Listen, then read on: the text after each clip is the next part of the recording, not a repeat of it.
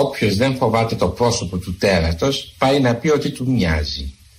Και η πιθανή προέκταση του αξιώματος είναι να συνηθίσουμε τη φρίκη να μας τρομάζει η ομορφιά.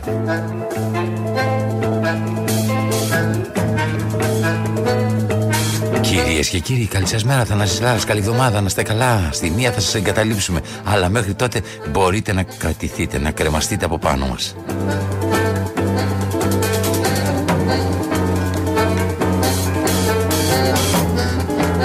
Η κυρία μέσα στο ταξί και ρωτάει τον οδηγό τι είναι αυτό που ακούμε; Παραπολιτικά 90,1 Θανάσης Λάλας μέχρι τη μία κοντά σας Της λέει ο ταξιτζής Με ενθουσιασμό μεγάλο γιατί ακούει για πρώτη φορά μέσα στο ταξί του Άστορ Πιατσόλα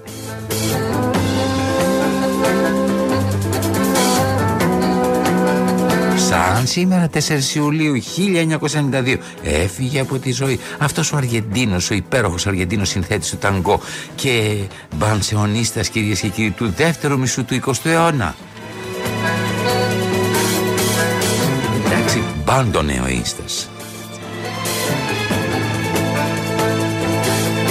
Γιατί, γιατί τον επιλέγουμε σαν αρχή σε αυτό το ταξιδάκι μας στο παρελθόν; Γιατί κυρίες και κύριοι είναι ο Θεός του ταγκό. Είναι ο άνθρωπος ο οποίος έκανε το παραδοσιακό όργανο κυρίες και κύριοι. Ε, Το, ε, πώς το λένε αυτό; Το ακορντεόν, το ακορντεόν αν Παντονεόν το έκανε ας πούμε ένα, ένα όργανο πραγματικά ξεχωριστό. Εξαιρετικά μετα, μελωδικό Έγραψε τρομερές συνθέσεις και επηρέασε πάρα πολύ τη δυτική αλλά και την παγκόσμια μουσική. Άστορ Πιατσόλα λοιπόν. Ο καλύτερος, ο καλύτερος συνθέτης ταγκό μουσικής παγκοσμίως, έτσι έγραψε κυρίες και κύριοι, ο Στέφαν Χόλντεν. Μέγας κριτικός, μουσικοκριτικός. Για τον Άστορ Πιατσόλα. Αυτό τον Αργεντίνο που γεννήθηκε το 21 και ήταν το μοναδικό παιδί Ιταλών μεταναστών και βεβαίως θέλω να σας πω ο παππούς του ναύτη ψαράς στο επάγγελμα μετανάστευσε στο Μάρντελ Πλάτα από το Τράνι, μια παραθαλάσσια πόλη στην νοτιοανατολική Απουλία, στα τέλη του 19ου αιώνα. Η μητέρα του ήταν κόρη δύο Ιταλών μεταναστών από την Τοσκάνη.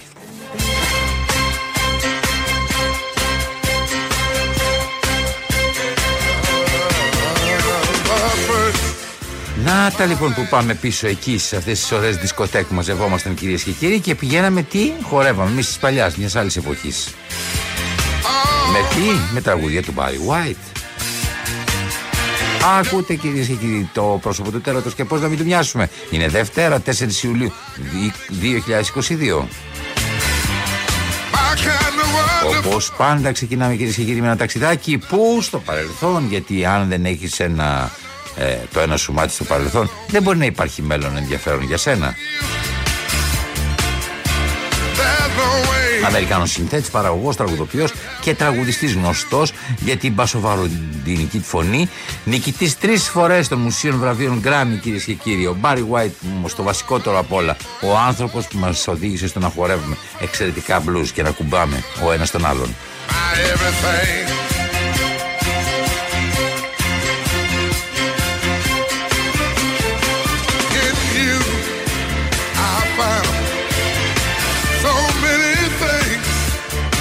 Είναι ένα από, από τους λίγους, από τους λίγους μουσικούς που γεννήθηκαν μέσα σε μια θάλασσα κλασικής μουσικής. Η μητέρα του είχε μία από τις μεγαλύτερες δισκοθήκες κλασικής μουσικής. Που γεννήθηκε στο Γκάλβεστον του Τέξας και μεγάλος γειτονιές υψηλής εγκληματικότητας του Λος Άντζελες.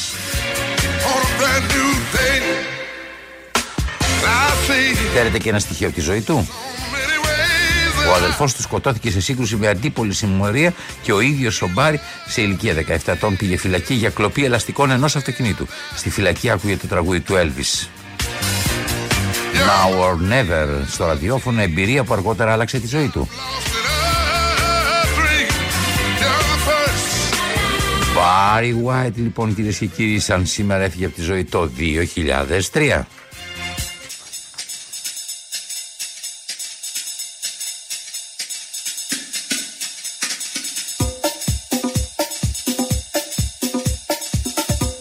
Μένετε, μένετε, μένετε, μένετε, μένετε, μένετε συντονισμένοι.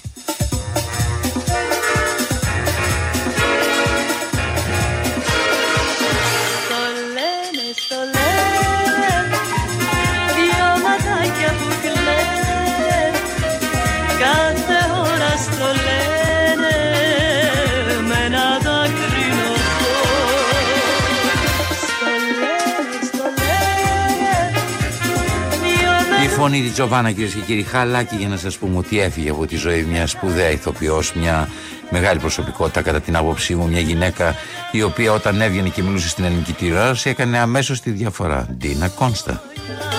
A working girl to a fine lady. I am a, a fine lady. Θα ήθελες Πες το μωρή από την αρχή χωρίς παρεμβάσεις, λέγε. Δημόσιτη είναι σκαζάτς, ζατσέμ γενούς να βίλσει τα και γεζίκ. Γιατί μωρή κακοφορμισμένη είναι η φίτσα, δεν νοείται παραγωγός με γραμματέα που να μην μιλάει αγγλικά. Α! Α, αντζούγια, θα σου βάλω στις πληγές. Χριστέ μου, την decadence. Τώρα είναι τα χρυσό μου, τρίβω τον πάγο και έρχομαι. Σου είπα χρυσό μου να τον τρίβω στον πάγο. Ραδιόρλα λιώτικας πεζά. Τι τον έτρεψες μωρή, εδώ μου στάθηκε τα κονάρι. Τώρα είναι τα χρυσό μου, έρχομαι. Πιστεύω τι να κάνω, να πανικοβληθώ. Φιλόξενη στέγη της νιώτης μου. Σε χαιρετώ. Και εσάς, φλαστρούνες της άνοιξης που δεν θα σας ξαναδώ. Να στις φέρω στο κεφάλι να τις πάρεις μαζί σου. Και εσύ Φλωράς. Πιστή μου δούλα σε χαιρετώ.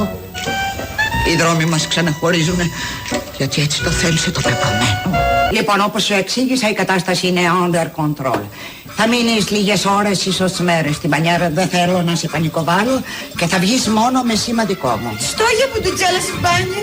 Τσισογιάπητα τσιμινιά. Κάνε ένα φρόλουτρο. Τριράζα κουπάλα, δεν σε πω. Κάνε άλλα τρία. Ξόρτου. Μη μου λες εμένα ξόρτου. Άσε που από Δευτέρα έρχεται και κάψο. Χειμωνιάτικα. Ναι, χρυσέ μου, χειμωνιάτικα. Δεν το ξέραμε να σε ρωτήσει ένα κάψο πότε θα έρθει. Το γορούνι, εκδηλώσου ρε. Τι σου ζητάμε; Και ο Θεός μαζί μας. I am back. I am back.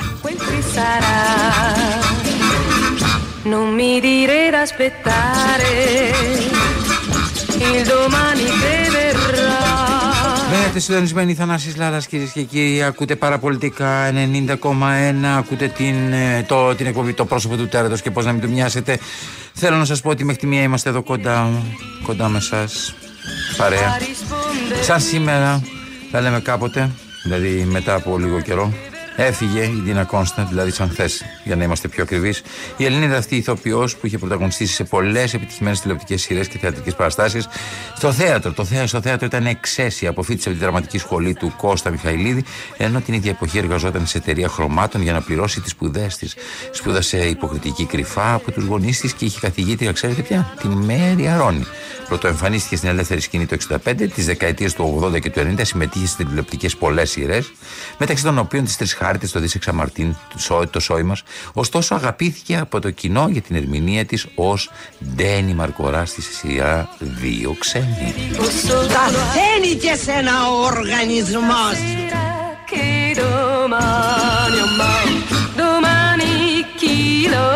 Χριστέ μου δεν υπάρχει και κανένα ξύλο να χτυπήσω το κεφάλι μου. Μένετε συντονισμένοι στα παραπολιτικά και ακούτε φρασιλάλα μέχρι τη μία ακριβώς.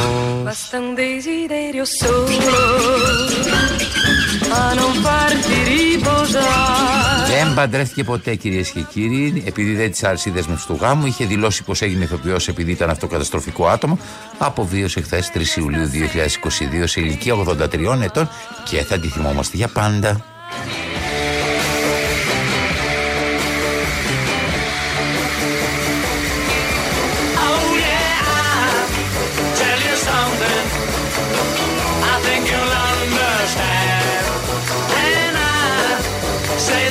Χθες όμως ήταν μια πολύ δύσκολη μέρα για όλους εμάς, οι οποίοι πραγματικά έχουμε αγαπήσει και ξέρουμε τη σημασία αυτού του ανθρώπου που έφυγε από τη ζωή. Είναι μια προσωπικότητα πάρα πάρα πολύ σημαντική που έφυγε από τη ζωή. Πίτερ Μπρουκ λέγεται κυρίες και κύριοι. Πίτερ Στίβεν Πολ Μπρουκ.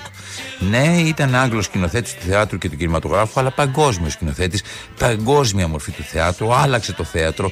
Ένας επαναστάτης του θεάτρου, ο οποίος έφυγε από τη ζωή και πια δεν μπορείς για αυτόν τον άνθρωπο να πεις ότι νιώθουμε φτωχότεροι. Απλώς νιώθουμε εγκατελειμμένοι.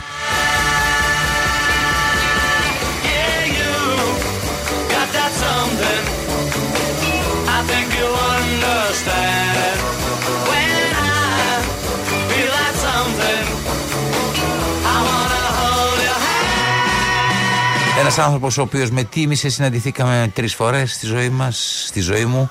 Ε, μίλησα πάρα πολύ μαζί του. Ό,τι είχα να ρωτήσω, το ρώτησα. Πραγματικά κάθε απάντησή του ήταν ένας τρόπος να μπω στην επόμενη ερώτηση, δηλαδή ήταν μια πολύ μεγάλη πύλη για να μπεις στις επόμενες ερωτήσεις να καλύψεις όλα αυτά τα ερωτήματα που μέσα σου δημιουργούνται για το τι υπάρχουμε, γιατί είμαστε εδώ, γιατί κάνουμε αυτό που κάνουμε. Μπορούμε να πούμε ότι το θέατρο είναι μια πρόβα θανάτου, τον είχα ρωτήσει. Είναι από τις λίγες τέχνες που πεθαίνουν στη γέννησή τους, έτσι δεν είναι; Σπάνια στο θέατρο. Μπορούμε να παλέψουμε με το χρόνο και να μην ιτηθούμε τελικώς. Και απαντάει λοιπόν, θα συμφωνήσω με το, μόνο με τα μισά από όσα είπατε κύριε Λάλα. Πιστεύω ότι το θέατρο είναι μια συγκεκριμένη έκφραση αυτού που είναι τόσο θεμελιώδες στο βουδισμό πάνω κάτω. Τα πάντα περνούν από μία αρχή. Με άλλα λόγια, από το τίποτα υπάρχει η γέννηση. Επομένως, στο θέατρο έχουμε στην αρχή μιας απλής παράστασης την ανάπτυξη, τη διασκέδαση και μετά το φυσικό τέλος. Διότι ο θάνατος δεν είναι αυτό που ο κόσμος φανταζόταν στο Μεσαίωνα, δηλαδή ένα μαυροντημένο, ένας μαυροντημένος σκελετός με ένα δρεπάνι στο χέρι. Ο θάνατος είναι το φυσικό τέλος ενός κύκλου και στο τέλος της παράστασης υπάρχει πάντα μια χαρά. Που αυτή, τη χαρά είναι τελικά μια, που αυτή η χαρά τελικά είναι μια θλίψη που μας οδηγεί στη μεγάλη έννοια της κάθαρσης όπως εγώ το κατανοώ τουλάχιστον. Στο τέλος μιας αληθινά φοβερής δράσης που έχεις μοιραστεί με το κοινό δεν νιώθεις πεθαμένος αλλά δυνατότερος τότε πραγματικά έρχεται ο θάνατος. Πιο ζωντανός είσαι τότε που πραγματικά έρχεται ο θάνατος. Αισθάνεσαι ότι η ζωή σου έχει πια ανανεωθεί. Η κάθαρση επετεύχθη, αλλά βλέπεις το φως μέσα στο σκοτάδι. Βλέπεις ότι ο θάνατος δεν υπάρχει. Ότι ο θάνατος είναι το τέλος μιας ζωής, αλλά η ζωή συνεχίζεται. Και στο θέατρο αυτό φαίνεται πολύ καθαρά. Πίτερ Μπρουκ. Γεννήθηκε 21 Μαρτίου 1925 και έφυγε σαν προχθές 2 Ιουλίου 2022. Κάνω ένα μικρό αφιέρωμα σε αυτόν στα λεγόμενά του μετά από συναντήσεις που είχαμε όσο ζούσε. Τρεις φορές τον συνάντησα. Οφείλω πολλά στην Αττική, πολιτιστική. Με βοήθησε να τον συναντήσω, να μιλήσω μαζί του. Μένετε συντονισμένοι κυρίες και κύριοι, ακούτε Θανασίλα, αλλά ποια είναι η διαφορά μεταξύ επιφάνειας και βάθο, κύριε Μπρουκ. Είναι η αλήθεια ότι αυτό που αποκαλούμε ποιότητα κρύβεται πάντα στο βάθος και ποτέ στην επιφάνεια; Τον ρώτησα όταν το συνάντησα σε μία από τις συναντήσεις μας. Αυτή είναι μια σπουδαία ερώτηση, κύριε Λάλα. Είναι μια θεμελιώδης ερώτηση. Μια ερώτηση που μας οδηγεί στην ουσία. Και η ουσία κατακτάται από αυτούς που μπορούν να εκτιμήσουν και τα δύο αυτά πράγματα. Και την επιφάνεια, δηλαδή, και το βάθος. Στην τέχνη, αν κάποιος τον ενδιαφέρει μόνο η επιφάνεια, καταλήγει να ζει με την επιφάνεια και τίποτα άλλο. Αυτό στο, στο θέατρο οδήγησε τον, τον, στον νατουραλισμό, με τον οποίο μερικοί μπορείς να φτάσεις, με, με τον οποίο μπορείς να φτάσεις μόνο μέχρι ένα συγκεκριμένο σημείο. Είναι ο νατουραλισμός ενός τηλεοπτικού, για παράδειγμα, φωτογραφικού δράματος, το οποίο δεν μπορεί να φτάσει πέρα από την επιφάνεια. Από την άλλη, έχουμε δει ιστορικά το κίνημα εναντίον αυτού του είδους νατουραλισμού να μας οδηγεί στην αφαίρεση. Αφαιρέσεις στη ζωγραφική, απόλυτη ποιητική αφαίρεση, συμβολική αφαίρεση. Στη λογοτεχνία και στο θέατρο. Άρα, το ζητούμενο είναι οι αιωρήσεις του εκκρεμούς να φτάνουν τα όρια των δύο καταστάσεων επιφάνειας και βάθους. Πρέπει να σέβεσαι την επιφάνεια, διότι χωρίς αυτή δεν υπάρχει κοινή κατανόηση. Για παράδειγμα, επιφάνεια είναι οι απλές λέξεις της κουβέντας μας που μας επιτρέπουν να επικοινωνήσουμε. Έτσι λοιπόν η επιφάνεια των λέξεων που μεταφράστηκαν από την επιφάνεια των Αγγλικών στην επιφάνεια των Ελληνικών, που διαβάζουν τώρα οι αναγνώστες σας, είναι απλώς φυσικά νοήματα επικοινωνίας μεταξύ ανθρώπων, όπως είναι τα χρήματα και η τροφή. Αυτό πρέπει να το σεβαστούμε αν θέλουμε να επικοινωνήσουμε, να φτάσουμε στην ουσία. Δεν πρέπει να φτάσουμε στο σημείο να πιστεύουμε ότι το καλούπι είναι πιο σημαντικό από αυτό που μεταφέρει το καλούπι. Αυτή είναι η παγίδα. Κάποτε είχα γράψει σε ένα έργο μου για τον Κροτόφσκι, το μεγάλο αυτό θεατράνθρωπο, ότι για εκείνον το θέατρο υπήρξε πάντα ένα όχημα. Το ότι θέλω επιγόντως ένα ταξίδι δεν σημαίνει ότι αγάπησα το ταξίδι, ας πούμε, ως αυτοκίνητο. Το, το θέλω αυτή τη στιγμή γιατί ξέρω ότι με αυτόν τον τρόπο θα πάω πιο σύντομα από ένα μέρος στο άλλο. Άρα αυτό που με συγκινεί είναι το ταξί ως μεταφορικό μέσο. Αυτή είναι η ουσία. Ανεξάρτητα από όλα αυτά όμως, όπως καταλαβαίνετε, πρέπει να πάρω επιγόντως ένα ταξί τώρα. Γι' αυτό θα σταματήσουμε την κουβέντα μας εδώ.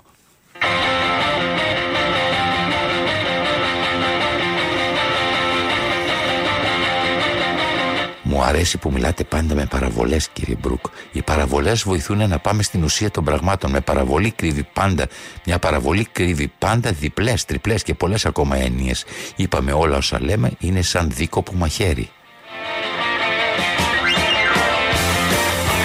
Υπάρχει καλός και κακός ηθοποιός. Φυσικά και υπάρχει. Ο καλός ηθοποιός πρέπει να παρουσιάζει από τη μία πλευρά την ανθρώπινη φύση του και από την άλλη την πείρα του και την ικανότητά του να υποκριθεί. Εκείνος που διαθέτει την ανθρώπινη ποιότητα, αλλά όχι τις υποκριτικές ικανότητες. Είναι τόσο άχρηστος ως ένας εξυλουργό που είναι υπέροχος άνθρωπος, αλλά κακός τεχνίτης. Το θέατρο δεν είναι μια απλή τέχνη. Είναι μια τέχνη που απαιτεί επιδεξιότητα αλλά και ανθρωπιά. Έτσι, ένας ηθοποιός που είναι καλός στην υποκριτική, αλλά απέσιος άνθρωπος, είναι ένας κακός ηθοποιός και υπάρχουν πολλοί τέτοιοι στον χώρο, σας διαβεβαιώ.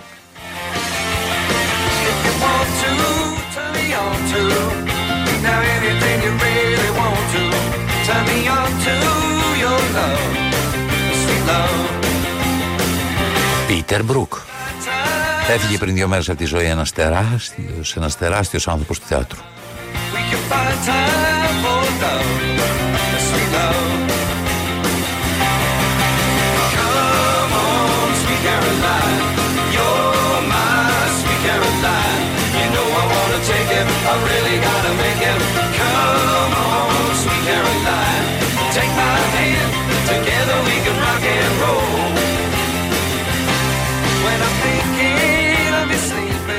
Κυρίες και κύριοι, ακούτε Θανάση Λάλα, ακούτε το πρόσωπο του τέρατος, ακούτε παραπολιτικά 90,1, ακούτε λογάκια ενός σπουδαίου ανθρώπου του Πίτερ Μπρουκ που έφυγε από τη ζωή πριν δύο μέρες. Σας κρατάμε συντροφιά με ένα διαφορετικό τρόπο από αυτόν που ο συνήθως τέτοια ώρα παίζουν τα ραδιόφωνα.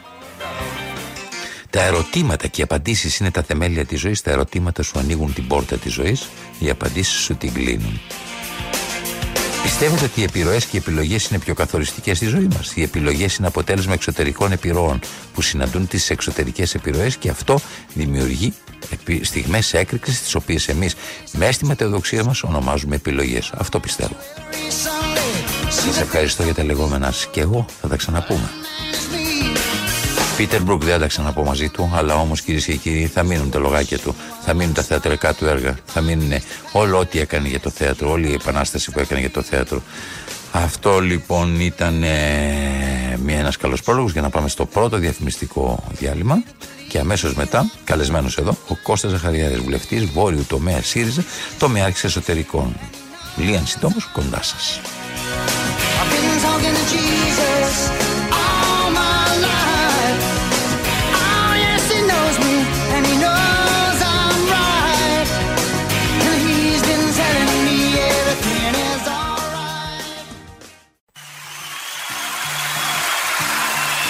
Εδώ είμαστε τα χειροκροτήματα για μας.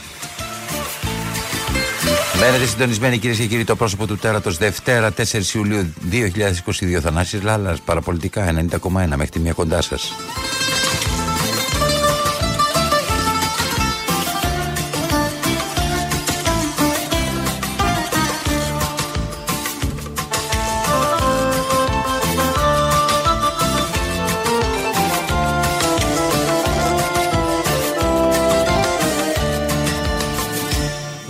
Σε κρίνω που δεν μ' αγαπάς. Η καρδιά είναι δικιά σου. Εγώ φεύγω απ' τα όνειρά σου Και καλή τη γιο που κι αν Το τραγούδι αυτό το έβαλαμε για έναν και μόνο λόγο γιατί θέλω πραγματικά να σας πω ότι είμαι γεμάτο απορία. Δεν είδα ούτε μία από τις γυναικείες οργανώσεις από αυτές τις οργανώσεις οι οποίες σε οτιδήποτε συμβαίνει σε μία γυναίκα το τελευταίο καιρό ας πούμε α, δεν εννοώ μόνο μη του, οποιαδήποτε κακοποίηση γυναίκας βγαίνουν, μιλάνε, κάνουν με τον Αδαμαντίδη. Δεν είδα καμία οργάνωση να βγει. Δεν είδα καμία να μιλάει. Δεν καταλαβαίνω γιατί είναι στο, στο απειρόβλητο διαμα, ο Αμαδαμαντίδη. Δηλαδή, αν είχε, άμα ήταν ο Νταλάρας που τραγουδάει τώρα, θα είχαν βγει όλοι στον αέρα, θα μιλάγανε το πρωί μέχρι το βράδυ, θα τον, τον είχαν σταυρώσει τον Αδαμαντίδη. Γιατί δεν μιλάτε για τον Αδαμαντίδη, Δηλαδή, τι, ο Αδαμαντίδης δικαιούται να, να βαράει. Ποιος είναι ο Αδαμαντίδης, δεν κατάλαβα. Μου δημιουργείται δηλαδή πραγματικά, ε, και σας το λέω ότι πιστεύω πια και θα το, θα το υιοθετήσω. Ζούμε στην εποχή του υπαρκτού σουρεαλισμού. Ξεφύγαμε καν από το. Έχουμε φύγει από το παράλογο. Είναι στον, στην αυτόματη γραφή είμαστε. Είμαστε στο ότι μας κατέβει στο κεφάλι. Δεν μπορούμε δηλαδή να, να πιαστούμε από πουθενά. Ξαφνικά, ας πούμε, μιλάει κάποιος για το τσιτσιπά και μιλάνε από κάτω όλοι λένε γιατί αγγίζεις το παιδί; Δηλαδή, τι ποιο παιδί; Δεν καταλαβαίνω. Δεν θα πρέπει να μιλάει κανένας για τίποτα από ό,τι συμβαίνει γύρω μας. Τι είναι αυτή η κατάσταση που έχει επικρατήσει, ας πούμε; Πόσο, πόσο, πόσο διαφορετικά αντιμετωπίζονται τα πράγματα, τα ίδια πράγματα; Έχει, έχει μπερδευτεί το μυαλό μας, δεν ξέρουμε από πού να πάμε. Τέλος πάντων. Πάμε λιγάκι πιο δυνατό τραγούδι για να βγούμε στον υπέροχο καλεσμένο μας.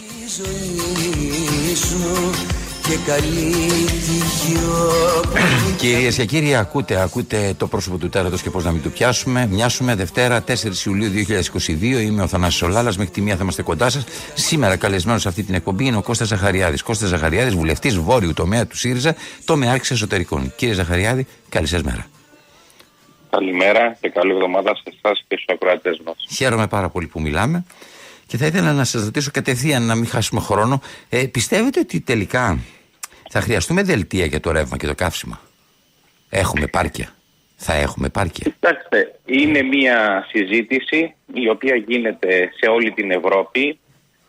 στη Γερμανία το συζητάνε δημόσια και νομίζω ότι η χώρα αντί να ε, χαζολογάει στις ε, προεκλογικές περιοδίες των διαφόρων υπουργών θα έπρεπε να προετοιμάζεται θα έπρεπε να προετοιμάζεται για όλα τα σενάρια και όλα τα ενδεχόμενα και να συζητά με ειλικρίνεια, με αυστηρότητα και με σοβαρότητα τα προβλήματα που έχουμε μπροστά μας. Έχουμε έναν, ένα πάρα πολύ ανηφορικό φθινόπωρο, έναν πάρα πολύ δύσκολο χειμώνα και αντί να ακολουθούμε την στρατηγική του Μέρμιγκα που δουλεύει το καλοκαίρι και έχει αποθέματα το χειμώνα, ε, για άλλη μια φορά βρισκόμαστε με την κυβέρνηση του κύριου Μητσοτάκη ως τζίτζικε. Ε, ξέρετε τι παθαίνει ο τζίτζικα το χειμώνα.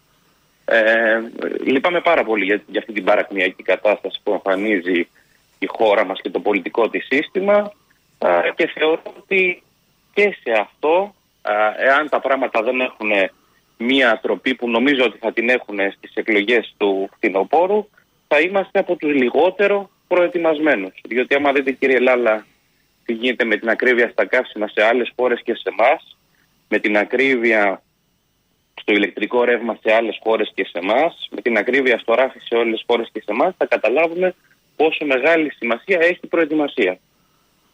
Πιστεύετε ότι αυτό είναι μια δυσλειτουργία του, του πολιτεύματος το ότι οι άνθρωποι αντί να ασχολούνται οι οποίοι έχουν στα χέρια τους ε, την, την εξουσία για να διαχειριστούν τα προβλήματα που υπάρχουν ε, στον, στον κόσμο. Αντί να ασχοληθούν με αυτό ασχολούνται με το πώς θα ξαναεκλεγούν Όλοι εννοώ, δεν εννοώ τώρα, δεν, δεν απευθύνομαι μόνο στην κυβέρνηση.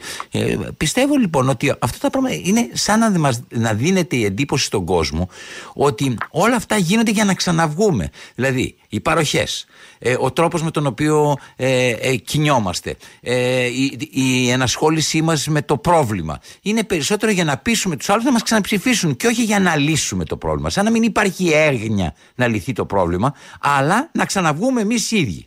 Ή Κάποιοι άλλοι αντίστοιχα. Δεν, δεν, σας λέω και πάλι δεν το στοχεύω γιατί πιστεύω ότι είναι δυσλειτουργία πια του ίδιου του πολιτεύματος αυτό που συμβαίνει. Μεγάλη διαφορά που έχει η δημοκρατία από τα αυταρχικά καθεστώτα και γι' αυτό είμαστε δημοκράτες ε, είναι το ζήτημα της κοινωνικής λογοδοσίας. Εγώ με το προηγούμενο μου σχόλιο δεν τάχθηκα α, ενάντια σε μια δυνατότητα των υποψήφιων βουλευτών, των υπουργών Ναι, ναι, να κατάλαβα. γυρνάνε τις εκλογικές τους περιφέρειες, να ακούνε τον κόσμο τα προβλήματά του.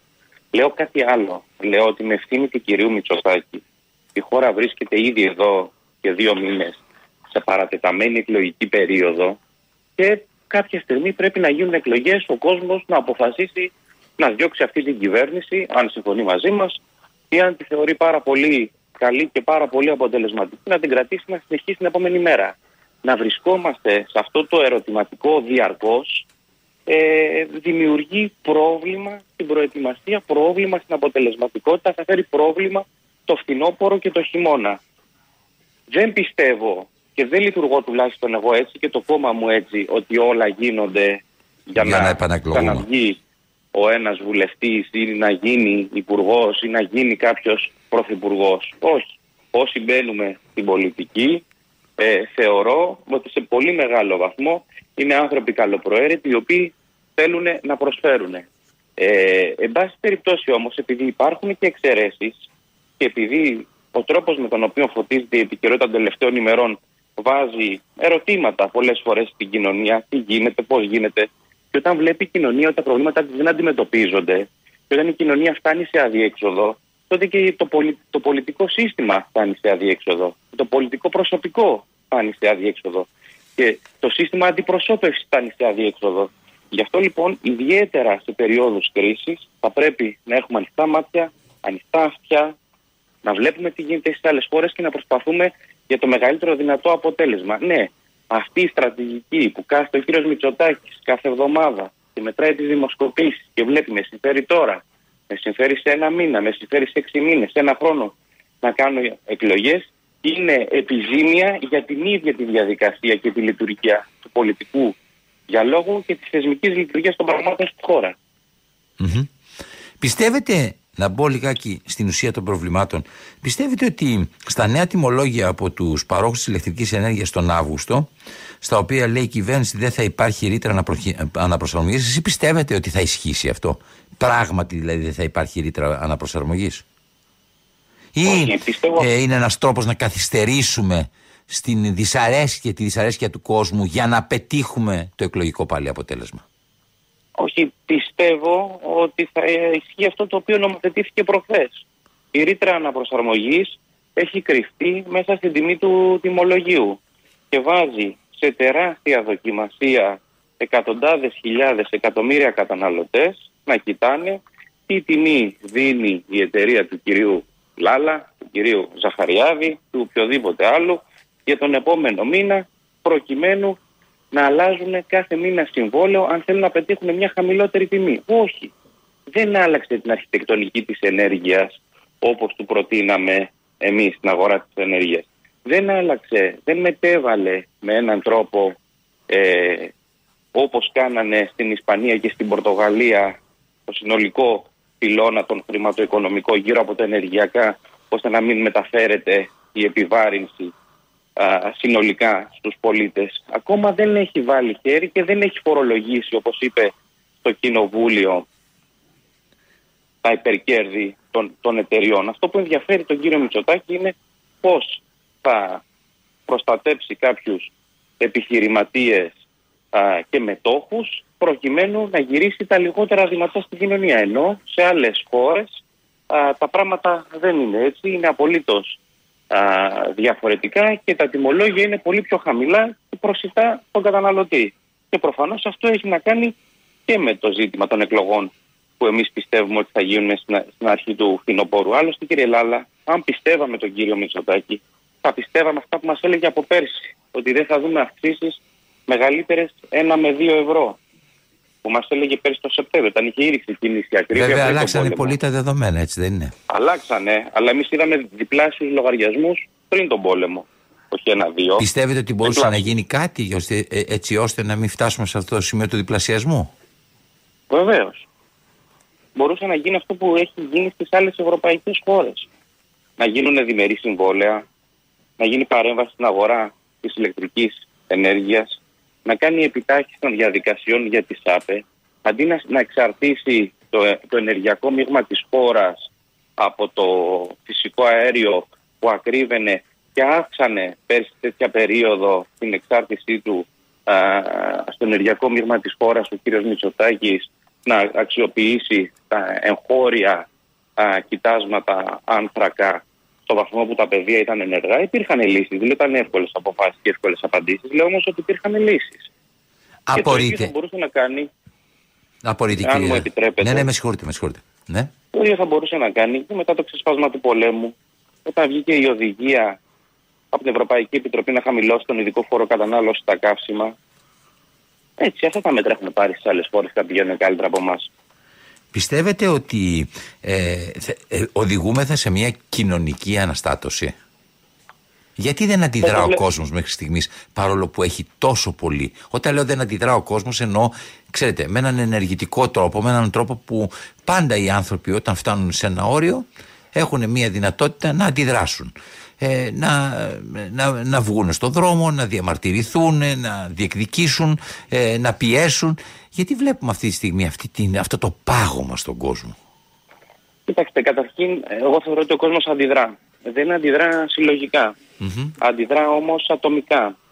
Σε αυτό Υπάρχει- έχετε εσείς ευθύνη, στο ότι δεν αντιδράσει λογικά. Βεβαίως έχουμε και εμείς τις ευθύνες τις τις δικές μας, αλλά νομίζω ότι έχει να κάνει με ευρύτερες συγκυρίες και ευρύτερες δυναμικές, οι οποίες διαμορφώνονται σε όλο τον κόσμο. Ε, οι κοινωνίες έχουν ταλαιπωρηθεί πάρα πολύ από την πανδημία του κορονοϊού. Ε, αυτό παρόλο που έχει υποχωρήσει και έχει υποχωρήσει και στον μέσο όρο της δημόσιας συζήτησης είναι ένα ζήτημα το οποίο μας κρατάει πίσω, μας αναστέλει. Αλλιώς θα κατέβαινε κάποιος σε μια διαμαρτυρία και σε μια πορεία για το ίδιο λόγο τον Ιούλιο του 2019, αλλιώς το σκέφτεται να κατέβει τον Ιούλιο του 2022.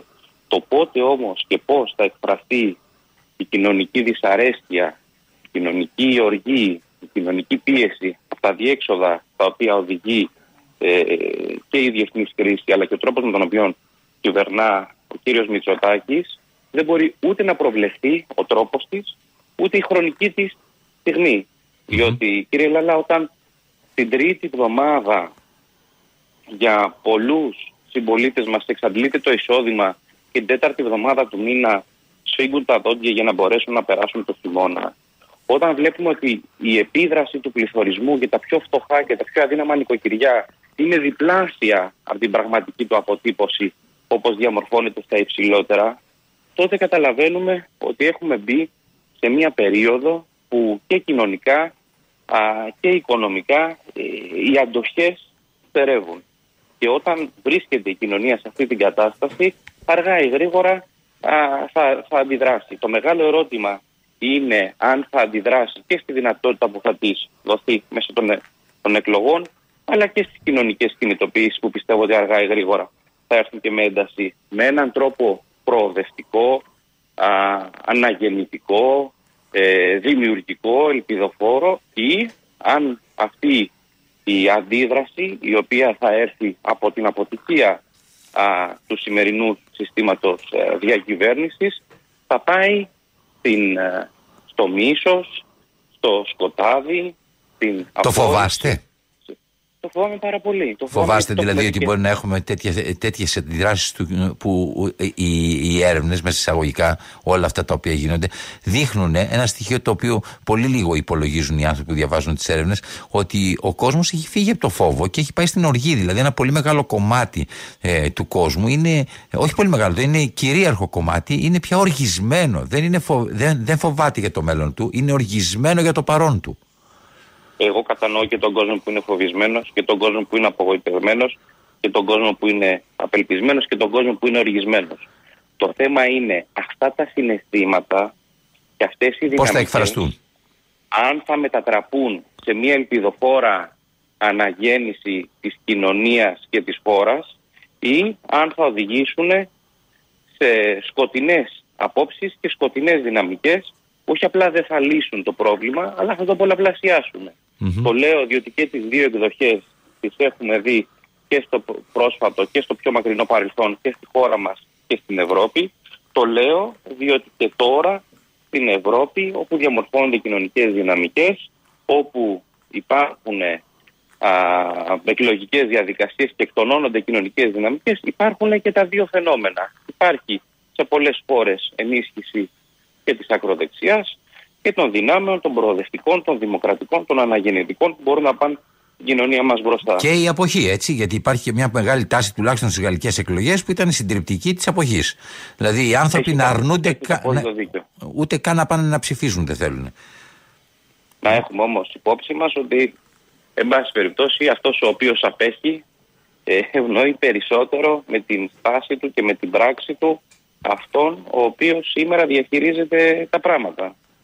Ε, διότι ίσες αποστάσεις μεταξύ μιας συνέχισης της ίδιας κατάστασης και μιας αλλαγής ε, ποιον βοηθάνε; Αυτόν ο οποίος συνεχίζει σήμερα αυτή την κατάσταση. Νομίζω ότι χρειάζεται μια καθαρή τοποθέτηση σε όλα τα επίπεδα. Λίγο πριν ε, συνομιλήσουμε στον αέρα, είπα μία φράση που δεν ξέρω αν την ακούσατε, ότι ζούμε πια στη- στο καθεστώς τη- του υπαρκτού σουρεαλισμού. Και σας το λέω αυτό, ε, γιατί στην πραγματικότητα παρατηρώ ότι γύρω μας γίνεται ένα, ένα περίεργο πράγμα. Ε, Έχουμε τώρα 25 μέρες που ακούμε και ζούμε με έναν φόβο πολέμου από την Τουρκία.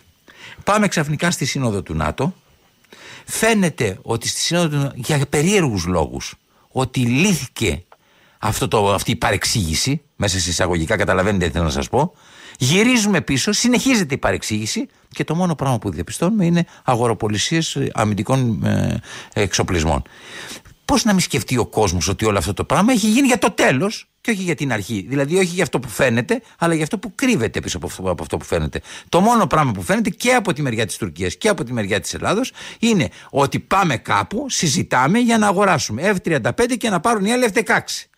Και όλο αυτό το οποίο έχει συμβεί είναι ένα, ε, μη- ένας προθάλαμος για να δικαιολογήσει την αγορά. Τουλάχιστον αυτό μένει στον κόσμο. Νομίζω. Δεν είμαι εκπρόσωπος του είναι κόσμου, πολύ- αλλά εμένα τουλάχιστον Είναι- αυτό μου μένει. Είναι απολύτως σαφές αυτό το οποίο λέτε. Ε, μόνο και μόνο τα εξοπλιστικά τα οποία έχει παραγγείλει η Ελλάδα τα τελευταία δυόμιση χρόνια 7,5 είναι δις. δύο, Ολυμπι... είναι δύο Ολυμπιάδες. Είναι δύο Ολυμπιάδες. Και η προβολή τους στον χρόνο βεβαίως και αυτά τα χρήματα θα τα πληρώσουμε. Θυμίζω ότι στο τέλος της προηγούμενης δεκαετίας συζητάγαμε με ένταση ότι η χώρα χρεοκόπησε γιατί ε, είχαμε τη- τα υπερκόστη της Ολυμπιάδας. Η Ελλάδα ξοδεύει το 3,75% του ΑΕΠ της για εξοπλισμούς, ενώ οι Ηνωμένες Πολιτείες ξοδεύουν το 3,4%. Το λέω αυτό γιατί μιλάμε για κόσμο που δεν τα βγάζει πέρα. Ο κόσμος ο οποίος δυσκολεύεται, μου είπατε προηγουμένως, θα βάλουμε στα καύσιμα δελτίο, τι θα γίνει, αν θα έχουμε πάρκια, πόσο κόσμος μπορεί να πάει στο σούπερ μάρκετ και να αγοράσει είδη διατροφής. Τα λεφτά δεν είναι απεριόριστα. Ο προπολογισμό δεν είναι απεριόριστος. Κάθε ευρώ που ξοδεύουμε πρέπει να το ζυγίζουμε. Τι πρέπει να κάνουμε, να πάρουμε άλλο ένα F35, άλλα δύο F35. Μήπως πρέπει να πάρουμε και γερμανικά αεροπλάνα, μήπως πρέπει να πάρουμε και βρετανικά αεροπλάνα, ή μήπως πρέπει να δώσουμε τον προπολογισμό της δημόσιας υγείας, της δημόσιας παιδείας, της κοινωνικής ασφάλισης; Και, όμως, Κύριε και, Λαλάτη, και κατ' τις επέκταση, με, επόμενες συγχω- μέρες- με συγχωρείτε που σας διακόπτω, Α. και κατ' επέκταση υπάρχει και το αιώνιο αίτημα, αν θέλετε των τελευταίων χρόνων για να μην πω αιώνιο αίτημα, αφού είμαστε ευρωπαϊκή χώρα και αφού είμαστε σύνορα, γιατί δεν συμμετέχουν σε αυτούς τους υπερεξοπλισμούς οι Ευρωπαίοι συνεταιροί μας για το καλό της Ευρώπης. Δεν καταλαβαίνω γιατί δεν το βάζει κανένας πάνω στο τραπέζι αυτό.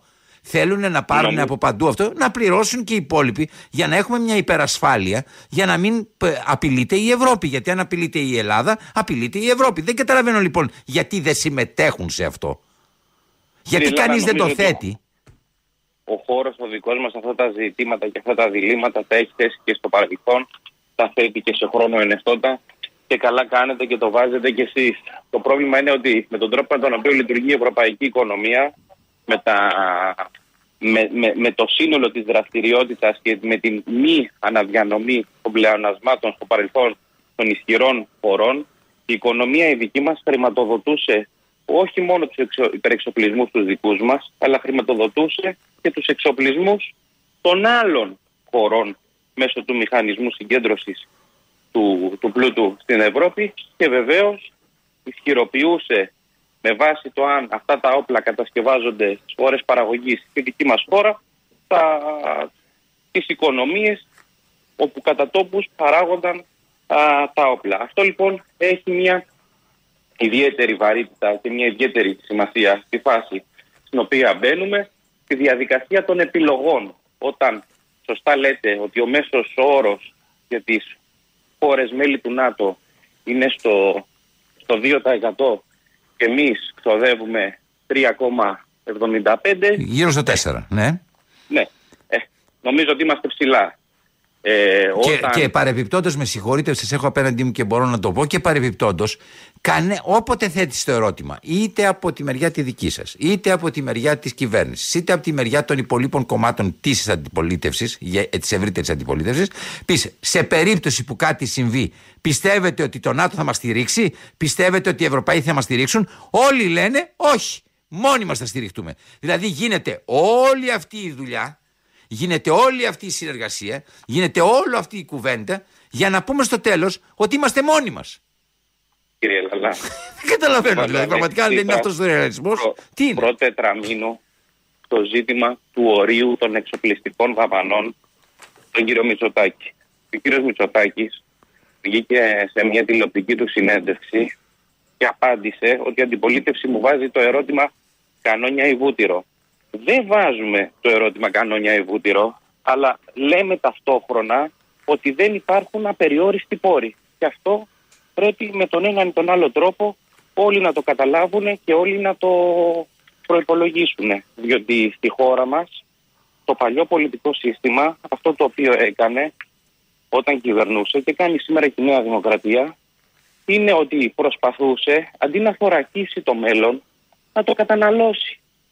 Δάνεια, υπερδάνεια, χρεοκοπίες και ούτω καθεξής. Ε, δεν γίνεται το πολιτικό μας σύστημα να λειτουργεί με αυτόν τον τρόπο. Χρειάζεται μια σοβαρή προετοιμασία, ένα σοβαρός προέλεγχος.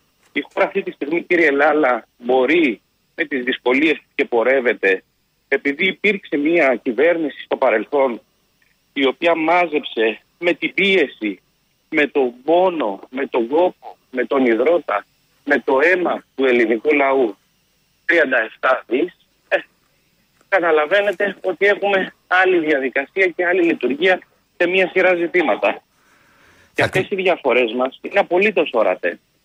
Θα κλείσω την συζήτησή μας με μια, ε, με, με, με μια απορία.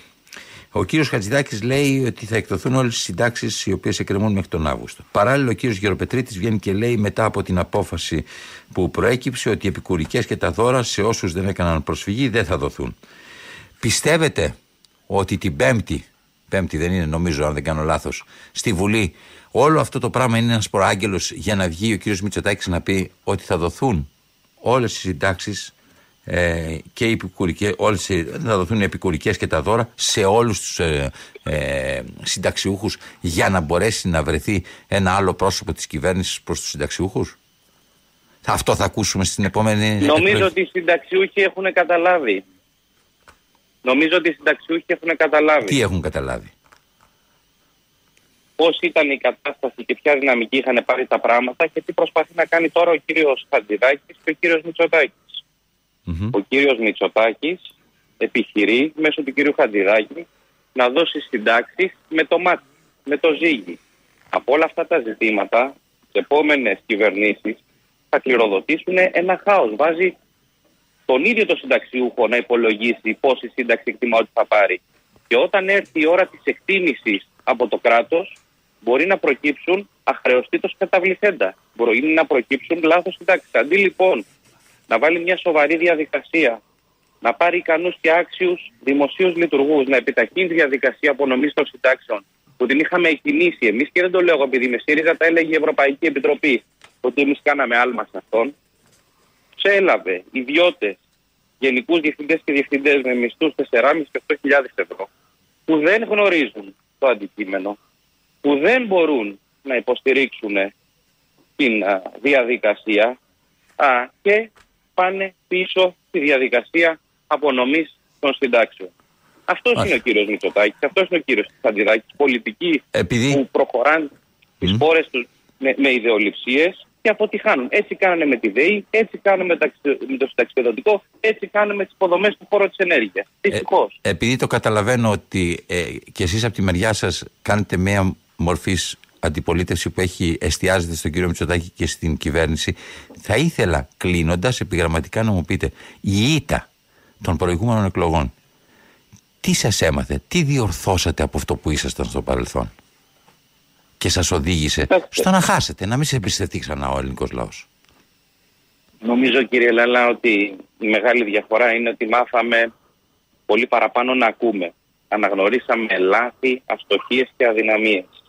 Ο Αλέξης Τύπρας στην τελευταία του συνέντευξη α, μίλησε με τρόπο ανοιχτό για το ζήτημα της υπερβολικής φορολόγησης και της πίεσης στη μεσαία τάξη. Κάτι το οποίο δεν ήταν δική μας βούληση, δεν ήταν δική μας επιλογή, ήταν αναγκαστική συνθήκη λόγω των μνημονίων, αλλά διαμόρφωσε μια πραγματικότητα. Ε, δεν ενδιαφέρει τον κύριο Λάλα αν τον υπερφορολογήσει επειδή έχει μνημόνιο ή επειδή το θέλεις, που εμείς δεν το θέλαμε.